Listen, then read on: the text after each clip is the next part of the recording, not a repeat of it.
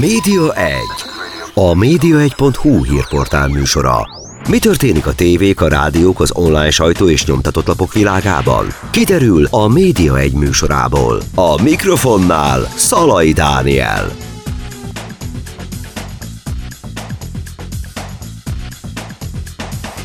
Köszöntöm Önöket a Média Egyet hallják. Vendégem ezúttal Geszti Péter, akit jó sokféleképpen lehet bemutatni, lehet bemutatni, mint dalszövegíró, lehet bemutatni, mint reklámszakember, és lehet most majd bemutatni újra, mint műsorvezető. Szia Péter! Hello, szia, üdvözlöm a hallgatókat! Adom a napon, Adom a napom címmel indul egy spéci műsorod, Viaszat 3-on hamarosan. Mesélj erről kérlek, hogy mitől lesz ez igazán spéci?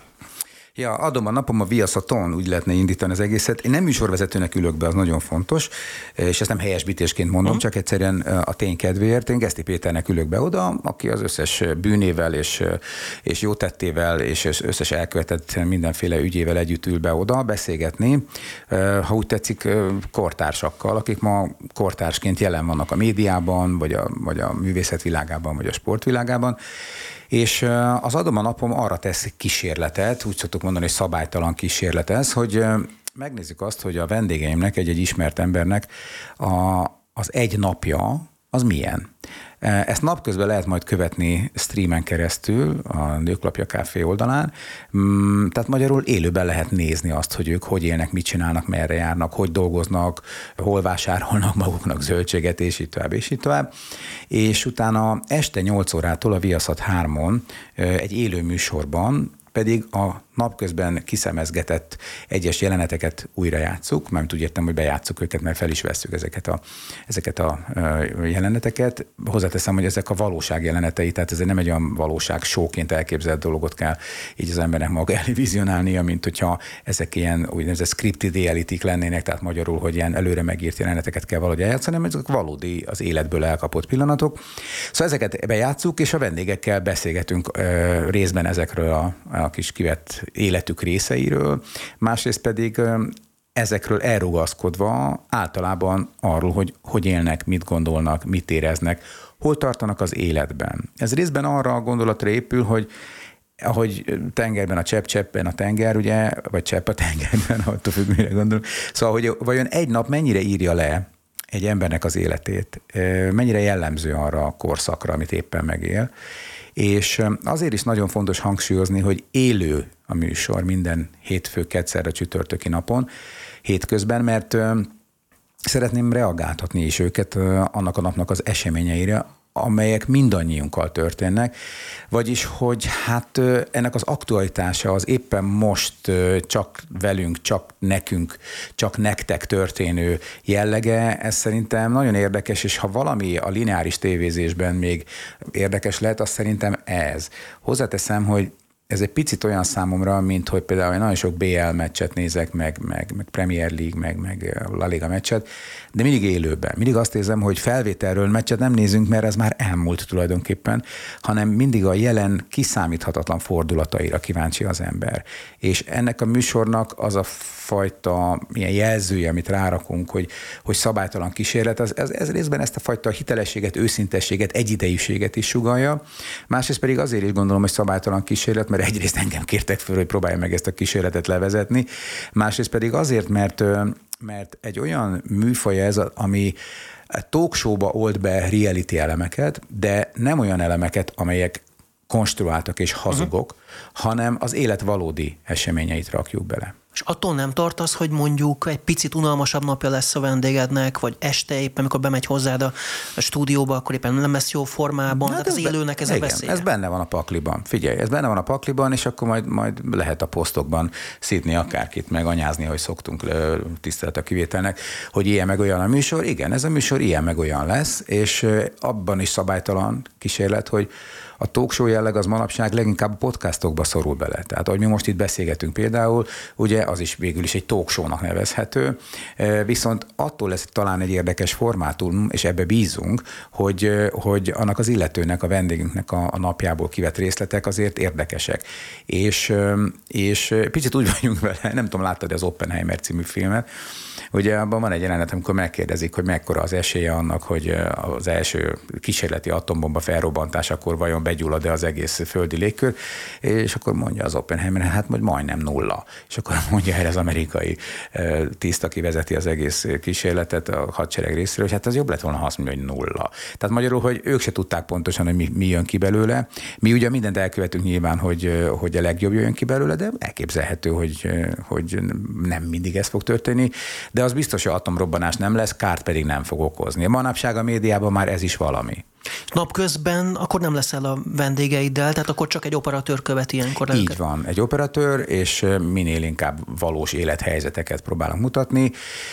Igen, és hát lehet, hogy nem lesz minden olyan nagyon érdekes, amihez hozzászoktunk a konstruált realitykben, de hozzá szeretném tenni, hogy ennek a műsornak az egyik kulcs szava az őszintesség és a hitelesség szeretne lenni. Tehát, hogy, hogy hogy nem, szerintem azért is fordultak el nagyon sokan a televíziózástól, mint műfaj, mert ez részben megszűnt benne. Hiába jöttek be a reality azért látjuk, hogy ott bizonyos típusú emberfajtákat eresztenek össze előre érezhető, sejthető dramaturgia szerint, amit azért egy idő után megununk, ráadásul érezzük benne az erőltetettséget, sokszor a konstruált jelleget arról nem is beszélve, hogy mondjuk az Instagramon vagy a Facebookon, amit pedig maga, magáról közread mondjuk egy-egy ember, legyen az ismert vagy ismeretlen ember, hát azok alapvetően self-promotionok. Tehát ők gyakorlatilag mindenki magát promózza, leginkább erre használjuk a, a social médiát. Egyébként én is, mert speciál pont a magánéletemet pont nem szeretném megmutatni senkinek, azért hívják úgy, hogy magánélet, mert az nem tartozik a publikumra.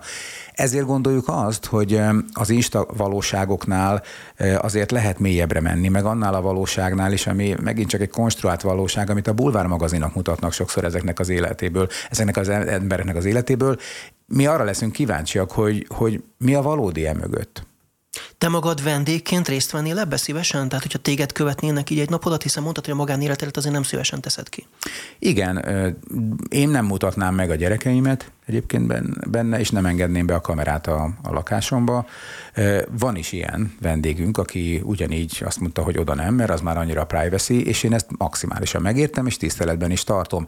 Ettől függetlenül nagyon jól meg lehet nézni szerintem egy ember napját. Itt nem az a kukkoló jelleg van, mint mondjuk a való világban, hogy, hogy akkor most itt minden nagyon, hogy mondjam neked, mintha valószerűen történne, miközben tudjuk, hogy nem egyébként, hanem, hanem az van, hogy egy picit dokumentális bizonyos dolgokat ezeknek az embereknek az életéből, egy picit a, backstage-be tudsz bemenni emberek életébe, nem csak a szakmai terükben, hanem azért sokan beengednek a, a magánéletükbe is minket valamennyire, és persze mindenkinek szíve joga, hogy meghúzza a határokat, hogy, hogy kit, meddig és hova akar ebbe az egészbe berántani, akár a saját családi vagy baráti közösségéből. Mostanában elég sok ilyen jogi a nehézség van, nyilván GDPR, meg személyiségjogok, meg stb. Uh-huh. Mi van akkor, hogyha mondjuk be akar menni az illető egy postára, vagy egy óvodába, hogyan kezeli ezt az élőadás?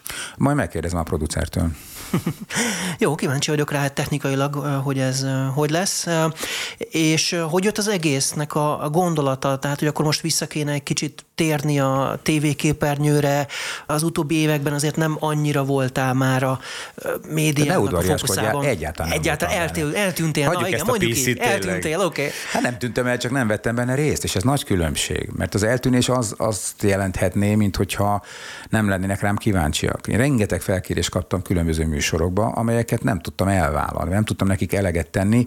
Egyrészt, mert olyan műsorokba hívtak, amelyeket magam sem néznék meg. Nálam ez egy fontos hát kiválasztási szempont, hogy olyan műsorban kell szerepelni, amit én magam is megnéznék, mert ha nem ezt teszem, akkor, akkor hazudok. Akkor azt jelenti, hogy vagy csak pénzért mentem el oda, vagy csak tényleg promózni magamat valamilyen okból, azért pedig már nem megyünk a nyilvánosság elé, vagy legalábbis én nem szoktam, ha lehet egyrészt. Másrészt pedig, mit tudom, hívtak olyan műsorban, mondjuk itt az állartos énekesbe, hogy én is bújjak be egy valamilyen, nem tudom, egy figurának, maszkban, a bő, a bő, maszkba, vagy valakinek a bőrébe, és én azt gondoltam magam, hogy de miért menjek el? Hát figyelj, de én, én koncertezem, játszom új dalokat, régi dalokat, ha én szeretnék a tévébe szerepelni, szerepelni, akkor én saját magam, a saját arcommal, a saját dalommal szeretnék szerepelni, nem pedig azért, hogy részt vegyek egy, egyébként jól megkonstruált ilyen kis showban, ami, uh-huh. ami hát most olyan, mint egy cosplay show, tudod, tehát hogy, hogy mindenki beöltözik valami őrültnek. Nincs az a műfaja semmi baj, csak én azt gondolom, hogy abban ahhoz nekem nincs közöm. És ugyanígy tudnék még nagyon sok más műsort mondani, ez összes főzőműsor megkeresett, és mindenkinek elmondtam, hogy én maximum egy garzon tehát tudok megfőzni, semmi más, és egyébként nem érdekel a gasztronómia. Mármint érdekel, mint fogyasztó, nagyon szeretem a jó kaját, de, de nem tudok részt venni ilyen, ilyen valóságsokban, olyan kis versenyekben, ahol ki így, ki úgy főz, és aztán abból, abból csinálunk műsort igazából, hogy melyik celeb égeti le magát jobban a, a szakértők előtt. És tudod valamilyen évszámhoz kötni, mi volt az a pont, amikor ugye elkezdtél kifarolni ezekből a meghívásokból és ugye a média szereplésekből? Hát figyelj, de hát nem emlékszem már. Ugye egyrészt volt egy nagyon szép, nagy, méltányos bukásom annak idején a Gesztiméter című műsorral, ami egy kísérlet volt arra, hogy legyen egy magyar formátumú kereskedelmi tévés műsor prime time-ban, vagyis főműsoridőben. Ez, a, ez valami a TV2 volt nagyon régen, ahol egy show műsort és egy kvíz műsort próbáltunk egybe amiről utólag megállapíthatjuk, hogy ez olyan, mint amikor az ember megpróbálja a pacalpörköltöt és az eszterházi tortát egy étellé varázsolni. Ez nem sikerült. Noha nagyon ígéret tökéletes volt, de, de sokok miatt elbukott, és akkor én megéreztem azt, hogy biztos, hogy azon kell nekem feszkóznom, hogy én, én a kereskedelmi média felkent sztárja legyek. És szerencsére jókor is jött ez a bukás, mert, mert ha nem így lett volna, és én abba, abban, abban ott jól jövök ki abból a kanyarból, akkor lehet, hogy megmaradtam volna a kereskedelmi tévés műsorvezetőnek, ami viszont nagyon leszűkítette volna a terét az életemnek, és egy csomó szabadságot elvett volna tőlem. Ezt nem csak utólagos ilyen savanyos szól, szóló alapon mondom, hanem, hanem bebizonyított az idő, hogy tényleg így van. E, viszont közben azért 2000 nem is tudom hányban, azt hiszem tízben beültem, hogy az X-faktorba is négy évadot letoltam, mint mentor. Az nekem bőven elég volt média szereplésnek, ott viszont megint önmagam önjogon ült be oda. Tehát nem műsorvezetőnek ültem be, hanem a, egy, tudom én, Geszti Péter, nem tudom, dalszerző, producer, előadó, stb. ként, és ott szükség volt a média tapasztalatomra, meg a popzenei tudásomra, és azt, azt önjogon hitelesen el tudtam vállalni. De több ilyet nem nagyon kínál eddig, legalábbis a média számomra. És akkor ez alatt az időben, vagy ezekben az időkben inkább voltál egyrészt reklám oldalon, tehát a reklám így van, sokat foglalkoztam kampányokkal, így van. Igen, illetve közben nyilván a dalszövegírással sem hagytál föl. És aztán egyszer csak bementél a Fidelikus műsorba, illetve hát már rögtön az első adásnak is a vendége voltál, tehát mondjuk így, hogy egy kiemelt figyelem kísértéged a Fidelikus részéről, hiszen már ott az első uh-huh. adásban ott voltál, ahol Kolosi Péter és a többi első vendég. Tehát ez egy nagyon régre nyúló barátság volt, és ezért hívott. Nem, mi kifejezetten utáltuk egymást, vagy nem is utáltuk egymást, hanem ilyen, egy ilyen, egy ilyen méla, méla szenvedés volt, ha megláttuk a másikat.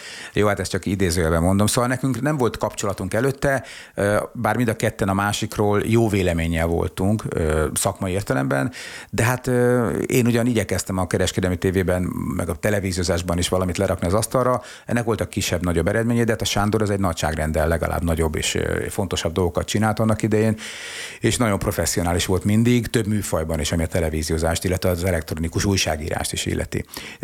Mi nagyon sokáig így kerülgettük egymást, de, de nem volt köztünk semmi szorosabb viszony, és amikor én másfél éve, vagy két évvel ezelőtt hazajöttem egy három hónapos tart külföldi utazásról, három hónapig elköltöztünk a családommal Bali szigetére, és ott jártak a gyerekeink iskolába. utána hazajöttem, és készítette Sándor velem egy interjút, és utána neki valahogy feltűnt, hogy az én beszélőkém az nem sokat kapott az elmúlt években. Megfeleltem neki, mint riportalany, és, és ő maga tette azt a nagyvonalú geszt, vagy hát ajánlatot, hogy, hogy akkor menjek be hozzá, és csináljunk együtt egy olyan, olyan podcastot, ami részben önismereti, részben ilyen életvezetési tartalmakat oszt meg a nézőkkel, és ez nekem tetszett, mert, mert egyrészt megtisztelő volt a Sándor részéről ez a bizalom, másrészt pedig nagyon fontosnak tartom azt, a saját életem is azt bizonyította, hogy, hogy nagyon fontos az, hogy tudjuk, hogy kik vagyunk. Ez nem csak azért fontos, hogy megfelelő célokat válasszunk, és ezeket a célokat valahogy el is tudjuk érni, hanem azért is, mert az általános boldogságunkat és jólét érzésünket, azt a saját mindsetünk, a saját gondolkodásunk beállítottsága, a más emberekhez való viszonyunk rendezési képessége, alkalmazkodási képességünk határozza meg. Az a gondolati világ, amit magunk körül teremtünk, az igazán az, ami, ami befolyásolhatja a jólét vagy, vagy, vagy boldogtalanság érzetünket. És azt éreztem, hogy ez a sorozat ebben fog tudni adni valamit az embereknek.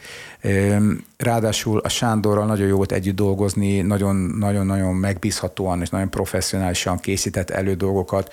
A szerkesztési oldalon, adott a kezembe könyveket, adott pár tanácsot, és utána szabadon hagyta, hogy én gyakorlatilag vezessem a műsorokat, ő pedig kvázi, mint ahogy szoktuk fogalmazni, ugye a, a csapos közbeérvel alapon, vagy közbeszól alapon úgy beült ugyan a beszélgetésekre, de, de annyira elégedett volt azzal, ami, amit ott műveltem, hogy alig-alig szólt bele. Én egyébként nagyon bírtam volna azt, és a többet szól bele az egészben, mert nekem tetszett, hogy együtt csinálunk egy, egy műsort, és, és nagyon jól éreztem magam, nagyon közel kerültünk egymáshoz, úgy éreztem, hogy meg most is úgy érzem, hogy egy, egy nagyon jó együtt működés volt ez az egész, és hogy lett értelme, szóval nem csak haszna lett bizonyos szempontból, hanem értelme annak, hogy, hogy egy kis barátkozásra és egy csomó szakmai munkára közösen fordítsunk időt, energiát. És ebből forta ki magát egy picit az adom a napom is?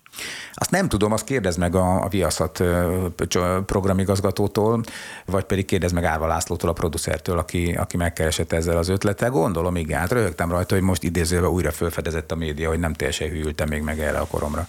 És ez egy négy héten keresztül jelentkező műsor lesz? Öt, öt héten keresztül van, minden hétköznap, hétfőket szerre csütörtöki napokon, így mindig van három pihenő napom egy héten majd. És minden nap élőben jön este nyolctól. És utána hogy tervezed, hogyha ennek vége lesz, vállalnál esetleg másik műsort, vagy akár ebből egy másikat?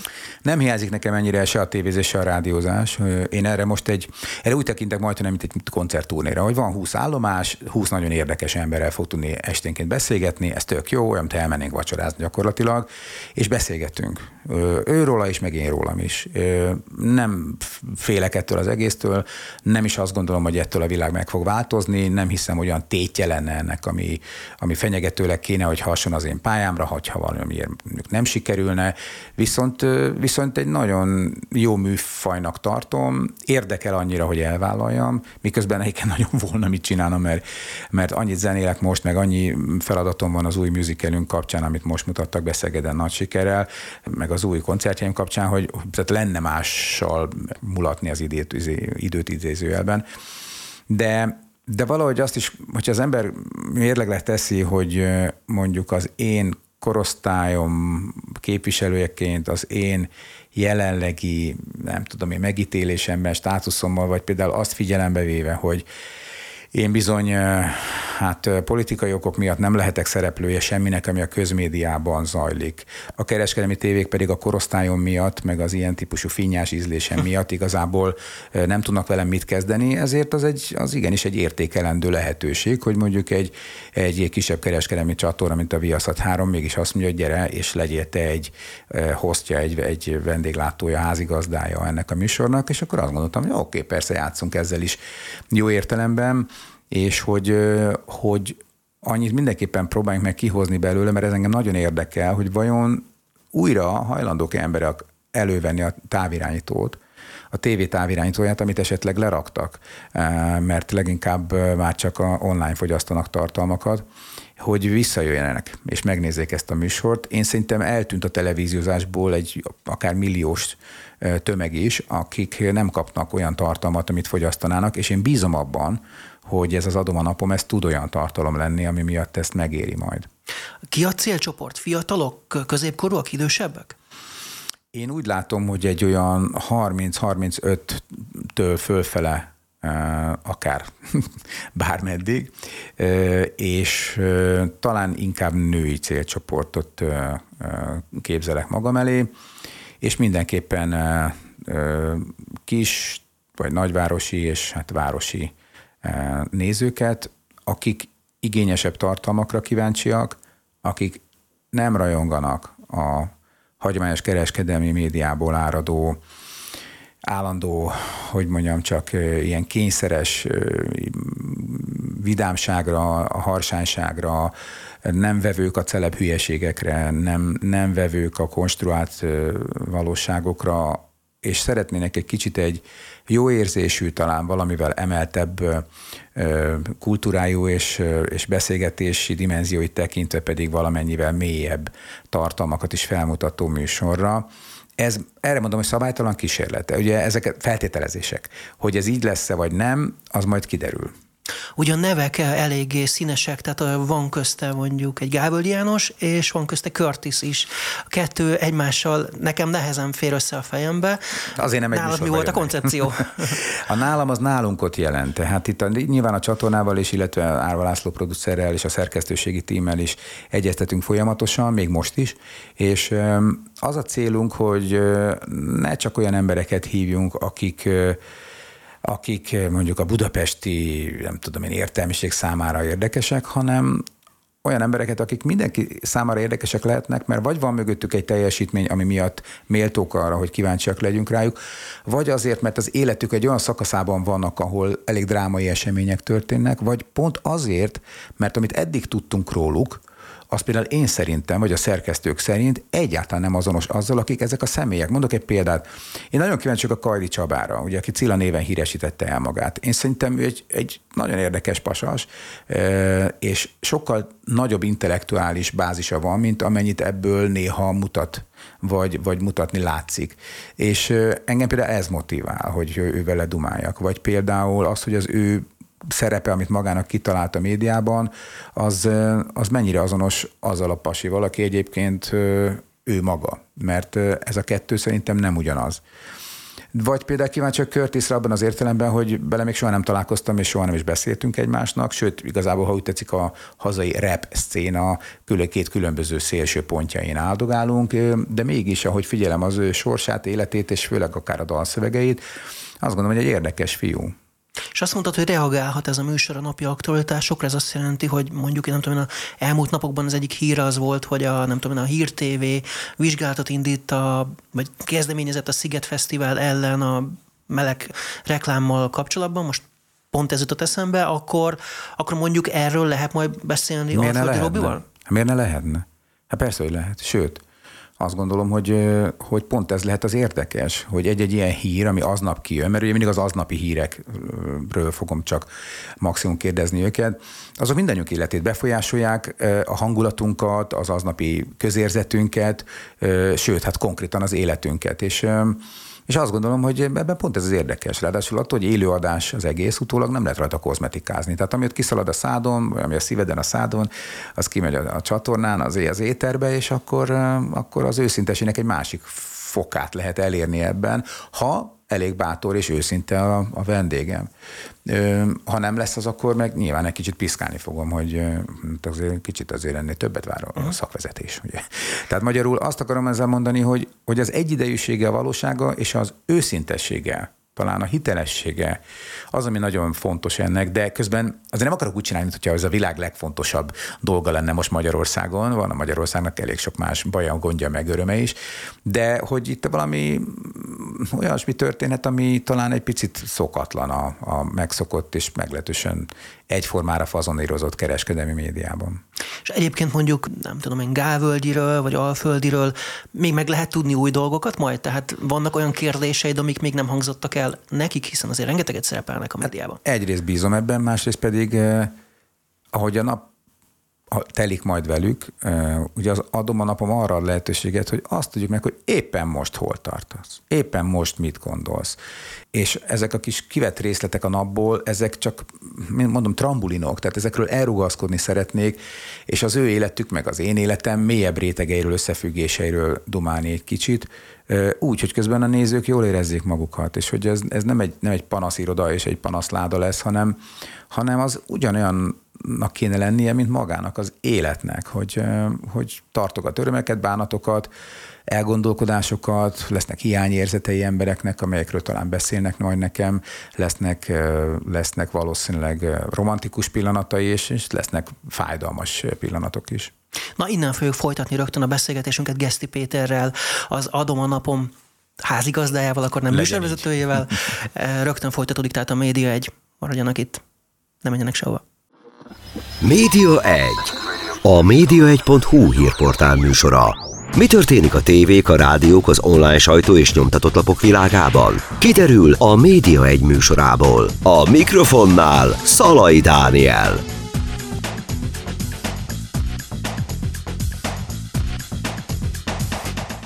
Továbbra is Geszti Péter a vendégem, aki az Adom a napom házigazdájaként tér vissza hamarosan a képernyőre, és ott tartottunk, hogy miket lehet kérdezni majd a vendégektől, mennyire lehet ez őszinte, lehet-e még újakat megtudni mondjuk a Alföldi Robertről, vagy uh-huh. Gábor Jánosról.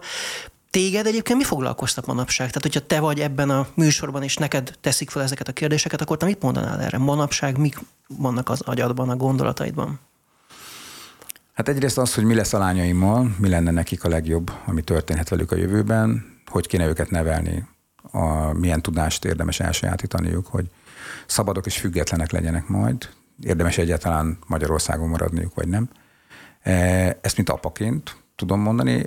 E, ezen kívül nagyon foglalkoztatnak nyilván a saját dalaim, amelyeket, amelyeket részben már megírtam, és most hozzuk ki, illetve új dalokat, amelyeket most készítünk foglalkoztat az, hogyan lesz majd ősszel bemutatója a Pesti Magyar Színházban az Ezer egy éjszaka műzikálnek, ami Szegeden nagyon nagy sikert aratott. Foglalkoztat a világ és az ország az, hogy, hogy tulajdonképpen az az egész láthatatlan jövő, ami előttünk áll, pandémia után, háború közben, inflációtól sújtva, ez hova fog kifutni? Hova fog kifutni ez a berendezkedés, amiben jelenleg a magyar állam meglehetősen szűkre szabja a jogainkat, és egy olyan kiszolgáltatottságban élünk nagyon sokan, akik nem vagyunk kedvezményezettjei ennek a, ennek a rendszernek, hogy ez meddig tud abban a keretben maradni, ameddig ez egy emberhez méltó életet tud biztosítani, nem csak nekem, hanem mindannyiunk számára. Ugye van egy cigány közmondás, ami úgy szól, hogy nem jó ember az, aki csak a saját tányérját nézi. És azt gondolom, hogy engem ez nagyon foglalkoztat.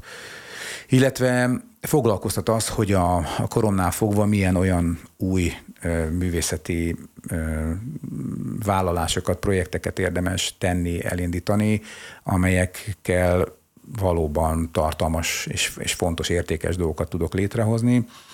Valamit foglalkoztat az, hogy, hogy mit tudok tenni, vagy mit kéne tennem abban az ügyben, hogy valahogy a saját környezetemben, vagy akár ismert emberként egy tágabb környezetemben is mondjuk a, a klímaváltozás elleni normális életet, ami új elvárások szerint kéne, hogy menjen, megteremtsünk mindannyian közösen. Szóval sok minden foglalkoztat engem a környezetvédelemtől, a, a mesterséges intelligencia társadalmi változásain keresztül. E, ezekről mind szeretnék is beszélgetni egyébként Aha. a vendégeimmel, tehát ezt nem csak akkor mondanám el, hogyha engem meghívnának ebben a műsorba, hanem, hanem ezekkel kapcsolatos aggájaimat, aggodalmaimat, vagy éppen csak egyszerűen gondolati bakugrásaimat, azokat meg fogom osztani a vendégeimmel. És az, hogy te, illetve ti éltetek egy darabig külföldön, ugye Balin, ez azt jelenti, hogy gondolkodnál abban, hogy egyébként tartósan is külföldre menj, illetve hogyha lányod, meg, lányod megkérdezi, hogy apa, menjek a külföldre, akkor te mit mondanál neki?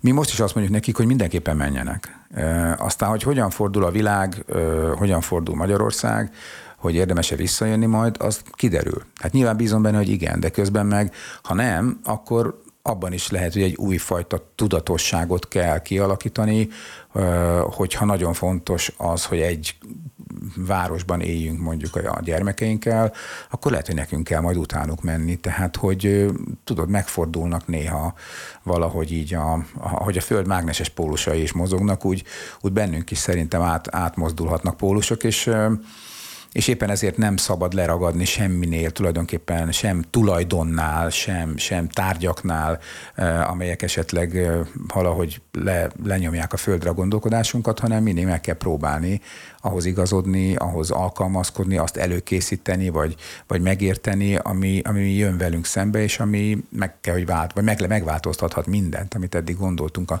főleg a megszokásaink alapján. És az, hogy egyébként ti voltatok Balin, az azt jelenti, hogy ti is gondolkodtok azon, hogy kimenjetek tartósan?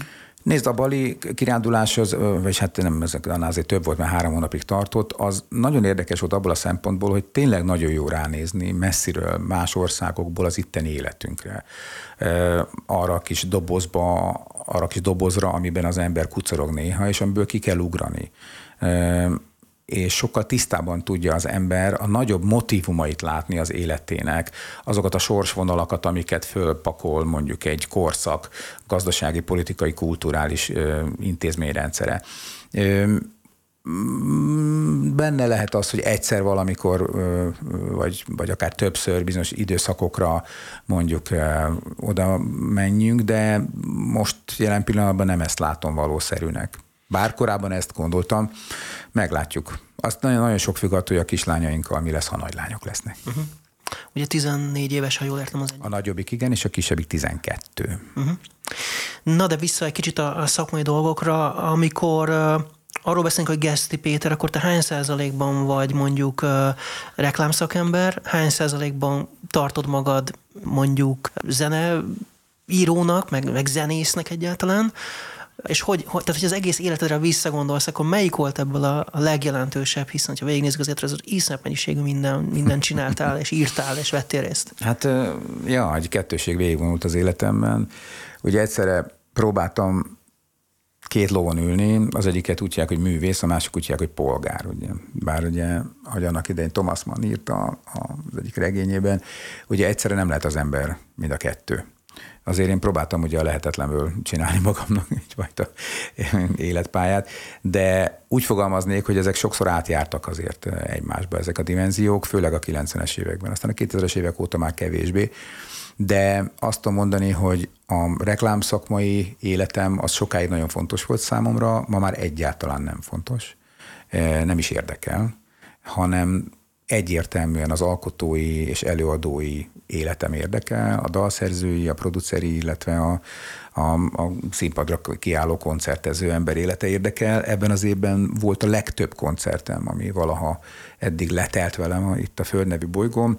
Ez azt mutatja, hogy, hogy találok magamnak szabad helyet a piacon, és az engem követők tábora az nem csökkent, hanem néha még azt érzem, hogy akár nő is valószínűleg ennek az egész elmúlt 15-20 évnek a következtében, amikor egy olyan korszak bomlott ki, amelyben bizonyos kulturális tartalmakat tiltanak, bizonyos kulturális tartalmakat tűrnek, és bizonyosokat támogatnak, mint annak idején a, annak, a, az acéli 3T korszakában.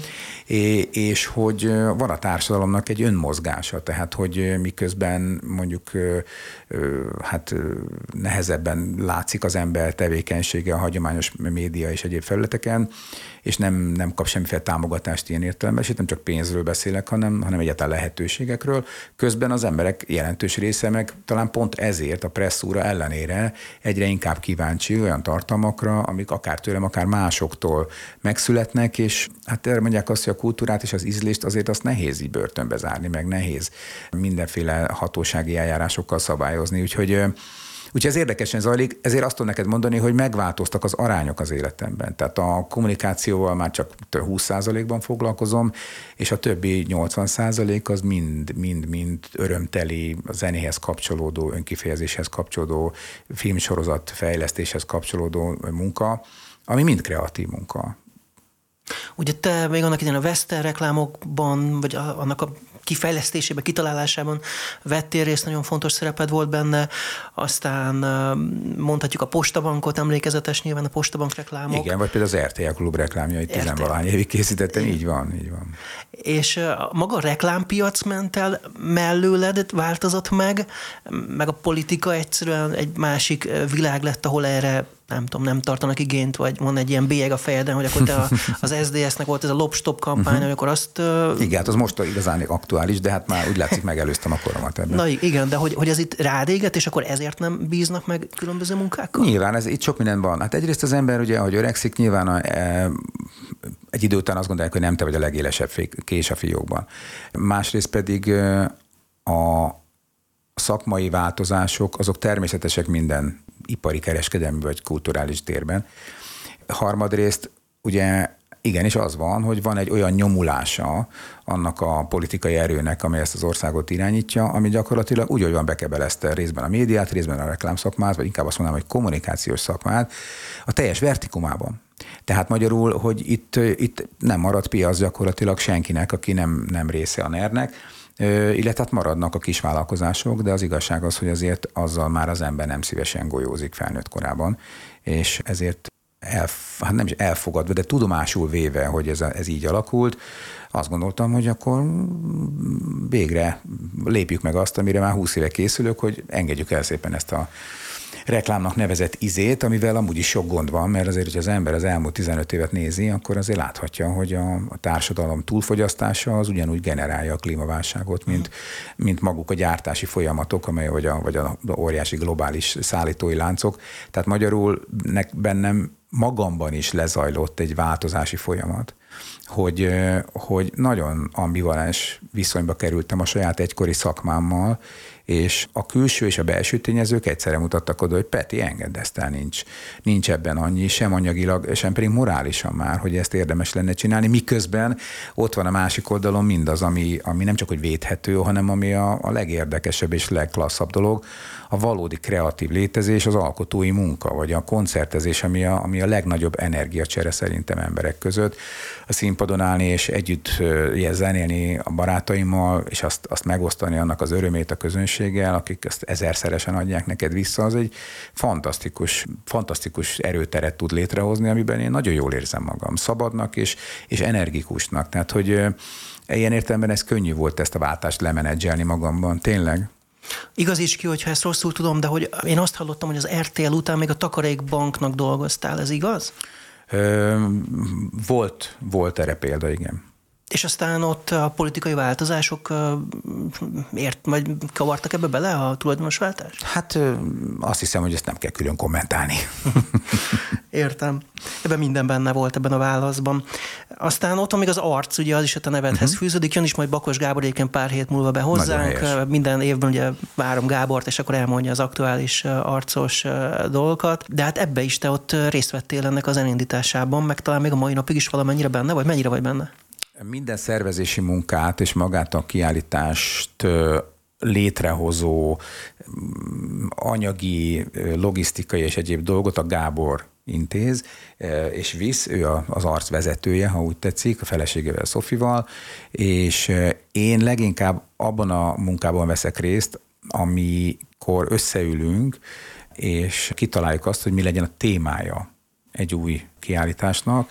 Ez idén is így volt, tehát a, ugye most az a téma, hogy te mire készülsz. És ezt rengeteg beszélgetés közben szoktuk kigyúrni, dobáljuk az ötleteket Norbi barátunk bevonásával együtt, és nagyon szeretem ezeket a közös kávézásokat és dumálásokat, és azt, hogy tudunk egy olyan tágkeretet szabni mégis minden évben az arcnak, ami, ami sokféleképpen kitölthető. Ugye te mire készülsz mondat, ami most idén elhangzik, és egy olyan képre kerül feliratként, amit a mesterséges intelligencia alkalmazásával hozott létre egy képzőművész, Sauder Dávid, szerintem nagyon érdekes új irányt szab az arcnak is. Amire készülsz pedig azt a kérdést teszi föl, hogy klímaváltozás közben, az elszegényedés közben, infláció közben, fake news közben, háború közben te mit gondolsz, hogy kéne élni ma és holnap? Ha már mesterséges intelligencia került szóba az előbb, attól nem tartasz, hogy elveszi a munkádat. Ugye szövegírói tevékenységre is be lehet vetni, a ChatGPT mondjuk. Biztosan. Most még egy kicsit tökéletlen szegényke, de lehet, hogy pár év múlva már gesztibb lesz, mint én vagyok. Nem tudom, akkor majd, majd csatlakozom ahhoz a petícióhoz, amit éppen most írnak alá Európa szerte a szerzők, hogy menjen a ChatGPT a büdös francba, illetve hogy ne lehessen felhasználni ugye a deep learningre a különböző műveket anélkül, hogy megjelölnék a szerzőket. Itt van egy nagyon komoly mozgalom ebben az ügyben. Abban bízom, hogy egy ideig még nem érdemes majd a, a mesterséges intelligencia koncertjére elmenni, tehát én még azért a színpadon egy jó pár évet még jósolok magamnak. Aha. Hát azért az feltűnő, hogy nem is tudom melyik nagy német laptól elbocsátottak száz újságírót, uh-huh. ugye, mert hogy a ChatGPT-vel, vagy valami hasonló mesterséges intelligenciával iratnak meg ilyen alapszintű cikkeket. Nálad hogy jönnek a dalszövegek, hogyan jön az ihlet, a, a kreativitás, hiszen ez nem egy gomnyomásra működik, mint a ChatGPT-nél benyom, hogy akkor adj egy dalszöveget. Ja, hát néha sehogy nem jön, akkor az ember kínlódik, mint az állat, tudod, és akkor nézed az üres pixel halmot ott magad előtt a, a gépeden. Én mindig dalszöveget úgy írok, hogy, hogy zenét kapok. Tehát én nem írok dalszöveget általában dal nélkül, mert én hiszek abban, hogy egy jó dal igazából úgy tud megszületni, hogy a dalszöveg egy kicsit a szolgáló lánya a melódiának, a dallamnak, mert a, a zene önmagában is ki tud fejezni érzéseket, anélkül, hogy bármilyen verbális mankót adnánk alá. A jó dalok legalábbis ezt tudják. a dalszövegírónak szerintem az a feladata, hogy, hogy megemelje még ezt az egészet, és ne lehúzza a dalszöveggel, hogyha már van egy jó dallam, vagy egy dallamsor, egy, egy, egy melódia csokor, és hát ha nem jön az ihlet, akkor félre szoktam rakni egy kicsit.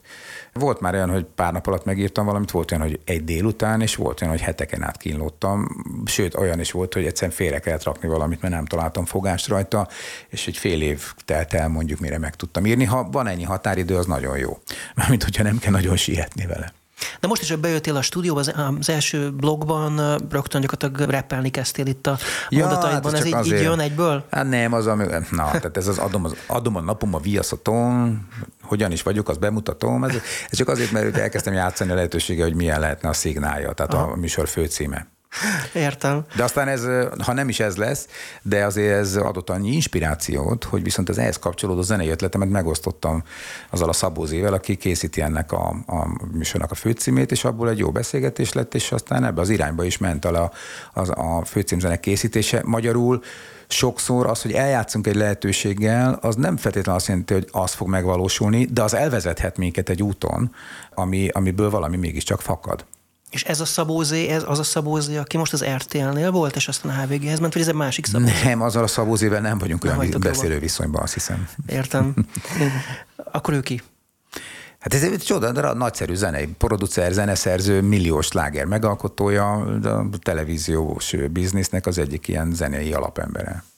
És hogy látod a tévézés jövőjét egyáltalán? Tehát, hogy van jövője? Halott ez a dolog, vagy nem?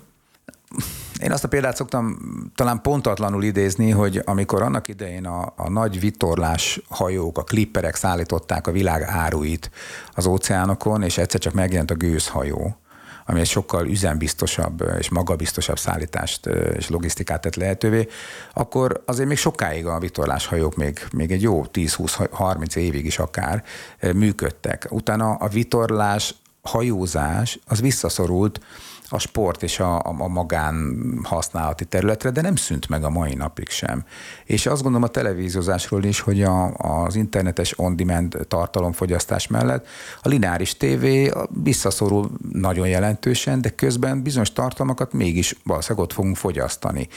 Mm, mm, ha lehet, akkor én, én, tudom én, tényleg a foci meccseket, amivel elég sokat nézek, azokat tévé, televízión keresztül nézem. Lehet, hogy 5-10 év múlva már az sem, mert majd a, nem tudom én, az online felületeken jobban meg lehet ezt valósítani, vagy lehet, hogy annyira fizetősé teszik majd ezeket, hogy, hogy csak ott lehet elérni, akkor majd teljesen leszokok a televíziózásról, bár most se vagyok nagy tévéfogyasztó. Azt hiszem, hogy az egyedi eseti aktualitást igénylő dolgokat, azt azért a televízión fogjuk még nézni egy 10-20 évig. Halkan mondom, az adom a napom is, amely az új műs, tévéműsorunk is mégis erre, erre a feltételezésre épít. Milyen műsorokat nézel a focin kívül? Ez nehéz kérdés. Igazából filmeket nézek, nyilván az sem mindig televízióban. Streaming? Streamingen persze, van minden otthon, a Disney-től kezdve, a Netflix, hát feleségem mindenre előfizetett. Nyilván nem csak miattam, hanem a gyerekek miatt is, akik tényleg sok tartalmat fogyasztanak. Várj, mit nézek még? Hát olyasmit szoktam nézni, ami, amit a gyerekeim is szívesen megnéznek. Tehát mondjuk egy, mit tudom én, a ha volt az állatos énekes, és a gyerekeim imádták, mert ugye nagyon látványos csili cosplay party volt tényleg, vagy mondjuk régebben az X-faktornak bizonyos adásait. Tehát amikor egy picit az együtt né, televíziózás, a családi tévézés maradványa így megmarad, amikor így a gyerekkel azért is ülsz be, hogy a gyerek azért kapjon tőled is pár, hogy mondjam, támogató szót, miközben esetleg baromságokat lát a televízióban, és akkor próbálod ezeket valahogy ellensúlyozni, vagy hangszerelni, akkor azért odaül az ember, de magamtól csak filmeket nézek, illetve néha olyan ismeretterjesztő tartalmakat, amelyeket nagyon érdekesnek tartok, akár a kozmoszról, vagy a nem tudom én a másik világháborúból, vagy egyéb ilyen sztorikat. Egyre több dokumenterit nézek, és azokat nagyon értékesnek tartom. De hát tudod, én már egy boomer vagyok, tehát nekem ezek a, ezek a tartalmak érdekesek. Közel a 60-hoz, ugye? Ja, közeledik, igen. Hogyan készülsz a következő évtizedekre? Van már valami elképzelésed, hogy milyen hogyan látod magadat idősként? Ö, idősként? Bár a 60 még nyilván nem idős, de, de, de, de hát de ez előbb-utóbb. Hát ugye az a 60 éves, amit öreg embernek tart az ember, legalábbis 20 éves korában biztosan. Ö, figyelj, arra készülök, hogy megpróbálom megőrizni a maradék józan eszemet, a maradék szabadságunkat, a döntéseinkben és az életmódunkban. Szeretnék még legalább két zenés darabot írni ebben az életemben, és sokat koncertezni, illetve életben tartani az arcot, és pár olyan más kezdeményezést, amelyek fontosak a számomra, és kevesebbet dolgozni, és többet töltekezni, és többet pihenni, és, és mire készülök még, Hát figyelj, de ugye aztán majd 70 felé az ember már inkább a betegségeket tegeződik, hm. tudod, de bízom benne, hogy ha ugye most azért tényleg nagyot váltottam az életmódomon, egy rendszeres testmozgással, edzéssel, nem csak a mentális, hanem a fizikai jólétemet és egészségemet, a well-beinget szeretem jól hát valahogy megkonstruálni, mert nagyon fontosnak tartom, hogy az életvége az ne csak egy ilyen méltatlan betegségektől, körbevett és egyre szűkülő térként nem tudom én leírható valami legyen az életemből, hanem, hanem maradjon benne mozgás, maradjon benne szabadság, és, és ne legyen belőle kiszolgáltatottság. Nagyon sok ismerősöm panaszkodik, idősebb emberek, akiket nagyon kedvelek, és jobb vagyunk, és sokat tanultam tőlük arra, hogy, hogy egyszerűen a vége nincs jó kitalálva, és az, hogy ez jobban legyen kitalálva, az is jó részt rajtunk múlik. Úti cél van olyan, ahol el akarsz még mindenképpen majd jutni? Szeretnék sokat elmenni, főleg nyaranta Skandináviába. Nem jártam még Skóciában, Írországban, Izlandon. Én szerintem a félvilág oda fog költözni a következő húsz évben egyébként a klímaváltozás miatt és én kíváncsi lennék olyan keleti országokra is, amelyeket nem az állami propaganda miatt néztem ki magamnak, hanem mert sose jártam arra az, a, a, az Urál felé elmenni, elmenni, mit tudom én megnézni, Üzbegisztántól, Mongólián át egy csomó olyan területet, ami, ami valahogy úgy nagyon távolinak és, és figyelemből kiesőnek tűnik, illetve azt hiszem, hogy a családdal egyszer szeretnék így átautózni az Egyesült Államok nyugati partjáról a keletire. És vissza még egy picit a médiára, nyomtatott sajtot szoktál még kezedbe venni? Szinte soha kizárólag online sajtótermékeket fogyasztok, van kb. 5-6 olyan médium, amit minden nap átnézek, és aztán ennyi. Rádió? Hát nagyon ritkán. Nagyon ritkán. A rádió, ez egy nagyon fura műfaj, az legalább olyan old school, mint amit az előbb említettem a vitorláshajókkal kapcsolatban. A rádió nem változik szinte semmit. Egy, egy változatlan műfaj nem tud új műsorfajtákat kitalálni, abból él, amit 30-40 évvel ezelőtt behoztok. Magyarországra a kereskedelmi rádiókról beszélek, híreket nem hallgatok, mert nem bízom bennük, egyik rádió híreiben sem, hiszen olyan a média helyzet, amiben ugye mindenhol az MTI által adott híreket hoznak ki, az pedig, mint tudjuk, azért azok a valósággal nem sok köszönő viszonyban vannak, legalábbis az általam látott valósággal biztosan nem, és ezért mindent online hírfogyasztóként veszek magamhoz. Social médiával is foglalkozom gyakran, nézegetem őket, részben azért, mert a saját oldalaimat menedzselni kell, amiben a feleségem fantasztikusan jól működik, és nagyon sokat segít benne. Egy promóciós felületként is kezelem a koncertjeim kapcsán, meg az előadásaim kapcsán, mert nagyon sok helyre járok ilyen inspirációs és motivációs tréningeket tartani. Úgyhogy, úgyhogy rádiót azt nem nagyon hallgatok, csak nagyon ritkán.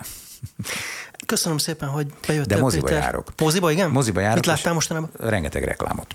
Tehát például tudom, hogy nem érdemes oda menni a mozi elejére, mert legalább negyed órát kell várni, vagy hú, amikor fél, majdnem fél óra egy, egy mozis reklámblokk, és az alatt egyszerűen tehát kihull a maradék hajam is tőle. Úgyhogy óvatosan járok moziba is. Köszönöm szépen, hogy bejöttél, és megosztottad mindezt velünk. Én is köszönöm a meghívást.